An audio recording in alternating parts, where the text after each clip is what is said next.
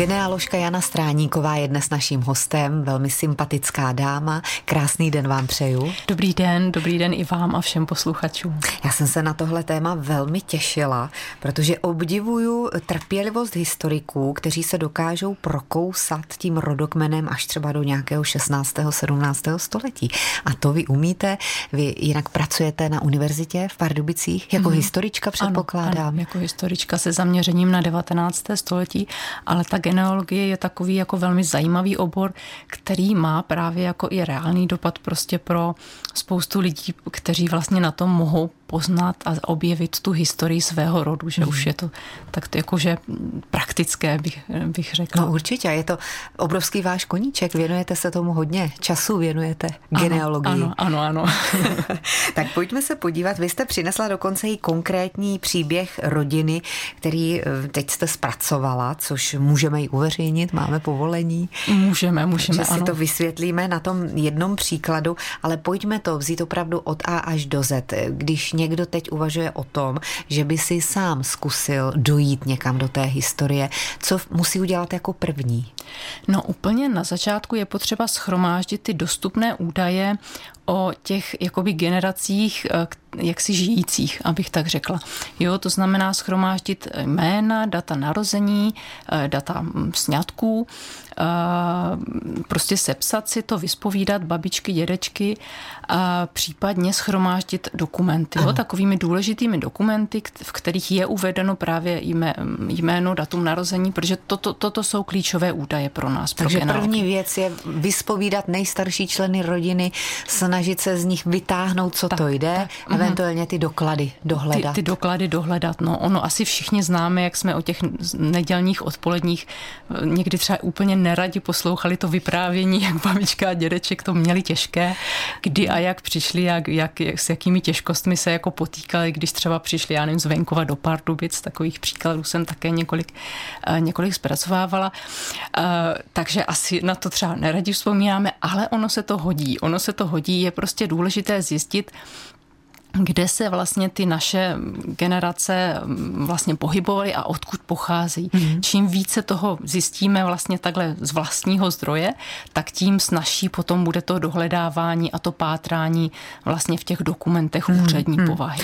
Tam můžou se hrát roli třeba i rodinná alba, fotografie. Tak, tak určitě no. Vlastně jako nejzákladnější dokumenty jsou vlastně samozřejmě křesní listy, oddací listy nebo i úmrtní listy asi všichni vědí, že ve svém rodném, nebo dnes, dnes se tomu neříká křesní list, ale rodný list, že v něm je vždycky uvedeno jméno otce, jméno matky a odkud oni pocházejí, kde se narodili a kdy. Mm-hmm. A mhm. to je vlastně ten klíčový údaj, který nás zajímá u těch rodičů. Eh, ten nás zajímá samozřejmě i u prarodičů, a tak to vlastně v těch dokumentech se můžeme dostat dál a dál. A tam ale... se právě posuneme, kdy už není nikdo, kdo by nám to řekl, tak, tak. ale vidíme tam například v tom rodném listě, že maminka a tatínek našeho pradědy pocházeli z Licibořic. Mě napadlo, nevím proč. Takže pojedu tam pátrat? Nebo jak ne, dál? to ne, to ne. Určitě vlastně potom pátráme, když už nemůžeme jako pátrat v těch dokumentech, které máme, a vy jste tady zmínila i ta rodina Alba, to je tak jako velmi zajímavý pramen, že jo, tam jsou všechny ty fotografie těch křtin a těch, hmm. těch jakoby sňatků a obvykle je tam i to datum. Nás vlastně genealogi zajímá to datum. A když už teda nemohu pátrat v těch dokumentech, které mám k dispozici, ani vyspovídat babičky a dědečky, nebo tetičky, strýčky, kohokoliv dalšího, případně sousedy, tak potom je důležité vlastně podívat se do úředních dokumentů, do matrik. To znamená navštívit příslušný matri- matriční úřad a pak, když člověk vlastně takhle pátrá po svých předcích, tak má ze zákona nárok vlastně na, uh, jakoby kvůli GDPR vlastně se nemusí prokazovat, může každý po svých předcích bez jakýchkoliv vlastně limitů pátrat, mm-hmm. takže navštívit matriku a tam vlastně třeba požádat o výpis uh, z matriky narození a obvykle je jakoby důležité vlastně nějaké základní informace mít, kdy zhruba asi se ten prapředek mohl, mohl narodit. Ono vlastně dalším takovým zdrojem informací, který jsme ještě nezmínili, jsou třeba náhrobky, že o dušičkách všichni jakoby jezdíme, nebo nejen, doufám, jo, že nejen o dušičkách. Ano. Tam vlastně hmm. vždycky um, lze alespoň zjistit rok, rok narození prababičky, pradědečky nebo i těch dávnějších předků. Třeba a takto se můžeme dostat třeba třeba na přelom 19. a 20. století a to už je vlastně hodně dávno. Ano, no a jenom, že ty matriky, to je otázka, jak zjistíme, pod kterou matriku spadali ti naši příbuzní, jak se to dá zjistit a je to už teď zaevidováno i na internetu, dá se pátrat na internetu? Víceméně dá. Dá se určitě pátrat na internetu jako běžně do nějakého mm, online vyhledávače, prostě zadat lokalitu a matriky a ono vám to nějaký výsledek mm. najde. Ale tam je potřeba rozlišovat, jestli teda chceme navštívit ten matriční úřad, to znamená ty takzvané živé matriky, které se stále nachází na těch příslušných vlastně úřadech eh, městských, případně těch úřadech s rozšířenou působností, nebo jak se to dneska mm-hmm. jmenuje, ano. tak prostě tam zajdeme a když to tam nenajdeme, tak nám alespoň poradí, kam tak. se obrátit. Jo? To je takový jako ten první, první vlastně jakoby krok. Tak jsme tady u prvního kroku, to je prvá pět minut je pryč. Máme tady konkrétní příklad rodiny Buřvalových, na kterém pracovala paní Stráníková, ale my jenom v rychlosti ještě dojedeme ty informace, ať je máte, kde a jak vyhledávat informace o naší rodině, pokud už vzpomínky na to nestačí, když jdeme hlouběji do té mm-hmm. historie. Vy jste mhm. říkala, na matrikách tam je to povinné, tam musí mít ještě ty informace? Um, ano, tam vlastně se jdu podívat ve chvíli, kdy prostě jsem se v, při tom vyspovídávání svých předků nedostala příliš jako daleko, příliš hluboko. Uh, tam by mi měli vlastně jakoby poskytnout výpisy z matrik a um, od těch bych se potom mohla, mohla odpíchnout dál. Ale ve chvíli, pokud mám třeba rodné křesní listy nebo třeba i vysvědčení svých prababiček, pradědečků a vím jejich data narození, tak vlastně mohu uh, nahlédnout, jako může se stát, že už jakoby už jsem tak daleko, že se už mohu podívat do matrik starších, které jsou digitalizované a přístupné na internetu. Uh, v České republice už je opravdu velká, velká část těchto starších matrik digitalizovaná a přístupná na internetu. Pro nás, pro východní Čechy, je to vlastně státní oblastní archiv v Zámrsku, který ty matriky deponuje, stará se o ně a právě je také jako digitalizoval a zpřístupnil takto badatelské veřejnosti. Takže na stránkách tohoto archivu můžeme ty matriky najít a můžeme v nich pak pátrat dál. Mm-hmm. No a potom jsou tady ještě kvalitní informace na dalších stránkách.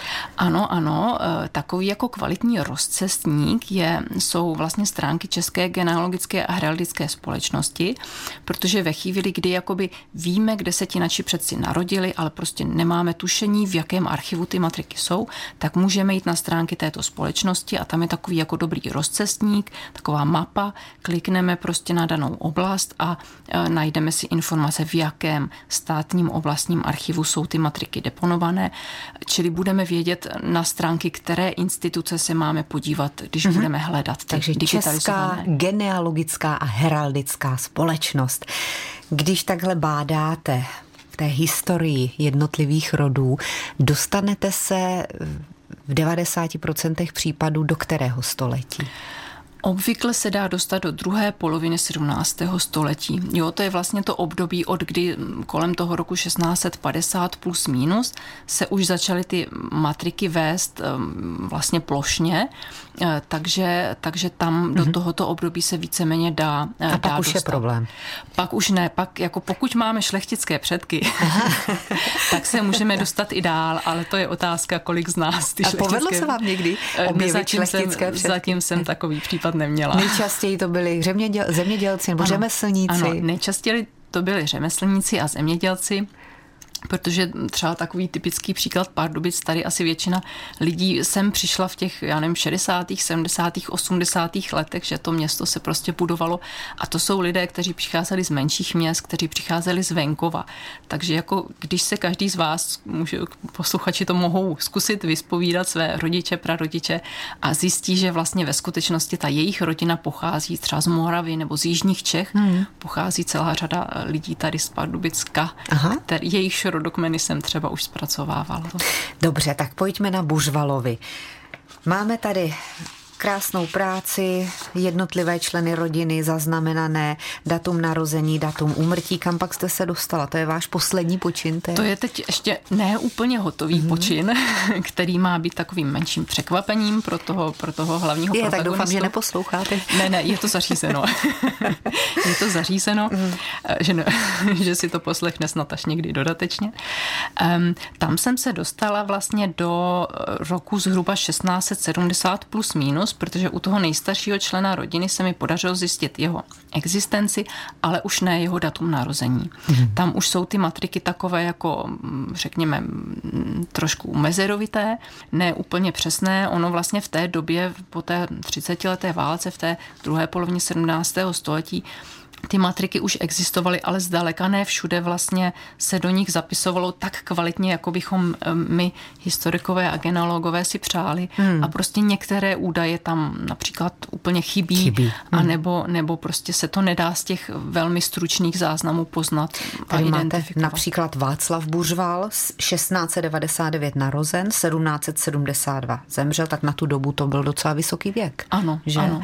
A máte byl druhým dítětem, nejstarším synem Josefa Josefa a Evy Buřvalových, narodil se ve Zdechovicích, grunt ale nezdědil, odešel do služby a ve 29 letech se oženil, vzal si vdovu po sedlákovi z Janovic, takže výhodná si záležitost, Anu rozenou Makešovou, ovdovělou, polívkovou, tak tohle všechno se dá, když má člověk pořádnou dávku trpělivosti, vypátrat. Měli jsme také telefon a paní říkala, že eh, studovala na... Chodila na univerzitu třetího věku, věku a mm-hmm. tam to to mají, to vím, tyhle ty mm, krásné předměty a že jí to chytlo, že si zpracovala svůj rodokmen a teď dělá na to manželovi a tam je problém, se dostala do Vídně a ztratila nit. Takže můžeme už asi odpovědět rovnou. Co ano, ano, já předpokládám, my jsme tady ten, tu, ten dotaz tady nepadl, ale předpokládám, že se paní chtěla zeptat, jak pátrat dál, když zjistím, že teda předek se narodil ve Vídni. To, když zjistím, že se narodil ve Vídni, tak je to vlastně ještě dobrá zpráva z těch možností v cizině. Mm-hmm protože Vídeň má vlastně už ty matriky také digitalizované a také vlastně přístupné na internetu. Já teda teď z hlavy, omlouvám se, nevím tu webovou stránku, kde by se to dalo dohledat, ale když použijete nějaký vyhledávač, tak je to možné. E, případně, ať mi třeba paní napíše, já můžu poslat odkaz prostě jako je, je, je na internetu jako místo, které když najdete, tak vlastně tam jsou ty digitalizované matriky vídeňské. Vídeň nicméně byla velké město, těch matrik je celá řada a je potřeba vědět, kde přesně. Rozumím. Nějak jako blížší ano, údaje. Ano, ono to není potom. úplně jednoduché. Chápu, chápu. Ale eh, vy se určitě také občas dostanete do takové slepé uličky, kdy si říkáte, tak teď už opravdu nevím. Jsou takové časté příklady, které byste mm-hmm. tady mohla jmenovat? Takovým jako nejčastějším příkladem, když se člověk dostane do slepé uličky, je, když ten předek byl nemanželského původu, narodil se jako nemanželské dítě. Jako není to úplně zřídkavé, jako zhruba 10% třeba v první polovině 19. století se v některých regionech dětí, děti se rodily mimo manželství, jo, takže vlastně není to úplně mm-hmm. zřídkavé. A když vlastně nastane tento případ, tak já vlastně mám informace o matce toho dítěte, ale nemám informace o otci toho dítěte. To se do té matriky nepsalo. V některých případech, když teda se otec přihlásil, dodatečně si teda vzal maminku Rozumím. svého dítěte, dítě legitimoval, tak pak tam ten ano. údaj je. Ale jinak jste nahraná. Ale jinak jsem, ano, nahraná.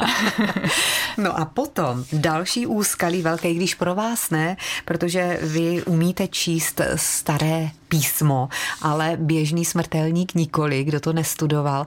Tam to už bývá také velmi složité, že když se dostaneme ano, trochu hlouběji ano. do historie. Uh-huh, uh-huh. Ono ještě jako třeba ta druhá polovina 19. století, ta se dá číst dobře, to je vlastně jako latinka, ale první polovina 19. století, tam už máme ten kurent, který se čte hůř. V některých regionech jsou ty matriky v Němčině, což vlastně je další úskalí. Hmm. A když jdeme dál a dál do minulosti, někdy jsou ty matriky i latinské, takže tam už jsou nutné znalosti latiny. Na druhou stranu ty latinské zápisy jsou právě psané latinkou, čili dobře čitelné.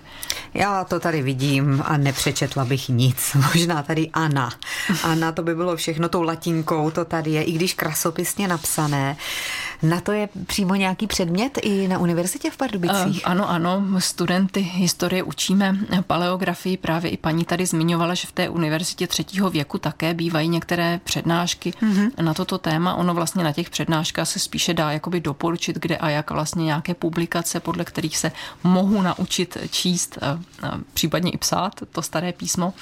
Ale já bych mm, posluchače ráda povzbudila, ať vlastně zkoušejí a zkoušejí, protože tím všichni jsme se prostě naučili číst a psát, takže se dokážeme naučit číst a psát i ten kurent. Je to náročné, ale není to složité. A je to taková výzva zase něco jiného, trénujeme paměť, což je paráda v jakémkoliv věku. Poslední věc, nemohu se nezeptat nějaká perlička z té vaší praxe genealogické, něco, co se vám podařilo vypátrat, nebo tady u té rodiny Buřvalových, co vás nejvíc zaujalo? No mě třeba konkrétně na téhle té rodině úplně nejvíc eh, zaujalo to, že vlastně ta rodová linie je taková zvláštní v tom, že vlastně vždycky eh, ten jejich předek v té jejich rodové linii se narodil jakožto nějaké mladší dítě, takže oni se vlastně téměř v každé generaci se musel ten syn jak si někde přiženit někam nebo, nebo zřídit si nějakou jakoby svoji vlastní, eh, své vlastní živobytí, takže to nebylo úplně jakoby snadné. Mm-hmm. A že nedědili zase ne, tolik. Tak, Sami nedědili ten grunt, posnažit. to je vlastně mm-hmm. třeba potom také další úskalí, protože pokud mám rod, rodinu, kde vlastně třeba od 17. století ta, ta, ta, ta hlavní rodová linie seděla prostě na jednom gruntu, tak tam je to pak i jednodušší. Hmm. Ale když prostě se můj předek nebyl ten nejstarší nebo ten, který ten grunt zdědil, ale nějaký mladší, tak prostě musel hledat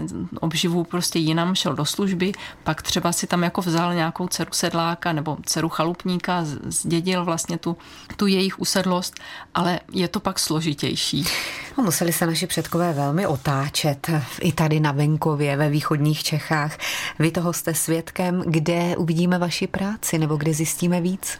Máte uh, nějaké stránky webové? Mám svoje webové stránky eh, www.poznej své kořeny bez diakritiky.cz. Tam případně se mohou dočíst i nějaké další zajímavé příběhy z minulosti. Všechno tady prostě nestihneme říci. Určitě.